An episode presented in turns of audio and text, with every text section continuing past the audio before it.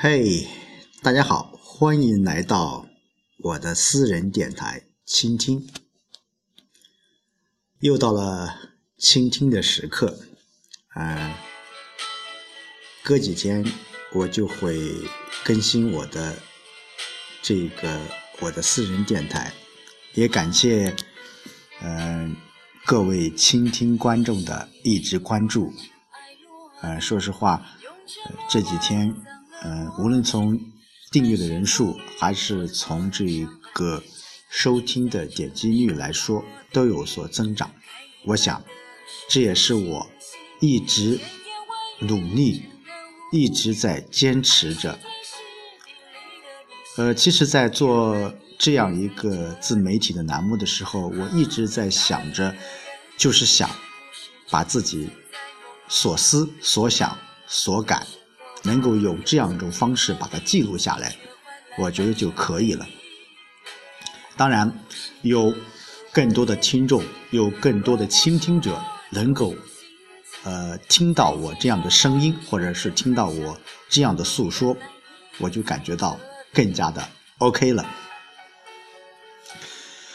呃，又有将近半个多月的时间没有回到家里面去了，一直在村里面驻守着。驻村着，说实话，不是说不想回家，呃，只是在村里面，真的真的有很多很多一些事情要去处理。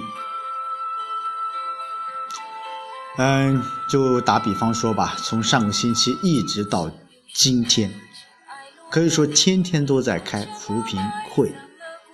呃，自从主席、习总书记，呃，开完了。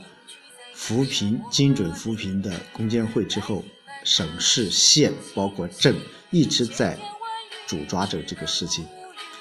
对于这样对我们这样一个贫困村来说，做实呃贫困户的走访，做好贫困资贫贫困户资料的归档填写，当然是最基本的一个工作。我们一直在做着。呃，只是有时候，嗯，真的感觉到有点累。嗯，当然这有很多很多一些事情吧，有的有可能是本身自身的工作，还有家庭，还有一些自己个人的一些私事。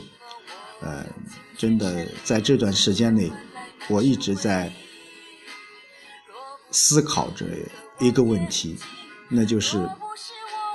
抉择，嗯，其实我很很欣赏的一句话，就是人的一生，有面临着很多很多一些选择或者是抉择，在你遇到的时候，没有哪一个人敢说，我一定会选择这一个，或者说我一定会选择那一个，都是在尝试着，凭着自己的判断，摸索着，再进行一个选择。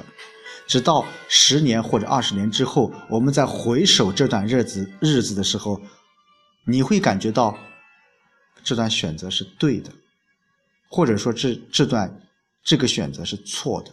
但是在此时此刻，你不可能预见。嗯，昨天晚上我在阅读材料的时候，阅读呃有关于呃孔子。呃，故事的时候说到一个孔子和他弟子颜回的故事。呃，孔子在东游的时候，有一次呃饿了，他就叫他的弟子颜回去呃要点吃的。呃，颜回大家都知道是孔子的得意门得意弟子。那么颜回就走到了一一户农户家，呃，他说要要他能不能给点吃的啊，给他和他的师傅。呃，这个村民他就说可以，他说我我写一个字，嗯，你如果啊认识的话，我就会把你所需要的食物给你。那个颜回说：“可以可以啊，嗯，直到啊，这位村民把这个字，就是真实的真，真假的真，写出来时候，他问颜回，他说这个字读什么字？呃，颜回不加思索的就说。这是读真。这位村民听完了颜回的回答之后，摇摇头。他说：“我不能把食物给你，你把你的师傅叫来。”呃，颜回觉得很奇怪，他就回去告诉他的师傅孔子啊，老师，他说：“呃，有一个村民怎么怎么样，把这个事情告诉他了。”孔子。呃，就跟着颜回来到了这个村民的呃门前。同样的问题，他问到了孔子。呃，这个字到底读什么？孔子欣然的说：“这个字读直八，真实的真。”啊，上面其实就是一个直，然后下面是一个一二三四五六七八的八字。呃，这位村民听完了孔子的一番解答之后，嫣然一笑，把所给的他们所需要的食物都给了。呃，其实读完这个故事之后，我在思索着。真实真假的真，其实在我们日常，在我们所有的日常的认知当中，就应该读真。但是从另一个角度，我们想，有些事情是不认真反而好，不认真反而好。我不知道大家理不理解我这句话的意思。真有时候不读真，可以读直把。所以说，古代的圣人在为人在处事的过程当中，都会有自己的一些见解，或者说自己的一些思考。呃，面对的真实的真，我们也可能说。是读真，但是在现实的生活当中，我们也可以不认真一点，可以读直八。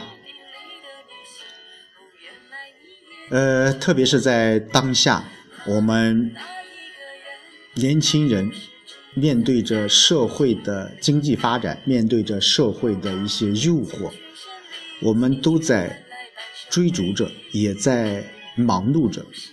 有时候我们在面对着面对着抉择的时候，我们究竟该往哪个道去走？说实话，每一个人都不会有清晰的答案。直到我们选择以后，我想，只要我们选择过后无怨无悔的去走下去，即使是不是我们所想象的，我想，我们也会。得到一个真实的答案，那就是原来你也在这里，原来你也可以不认真。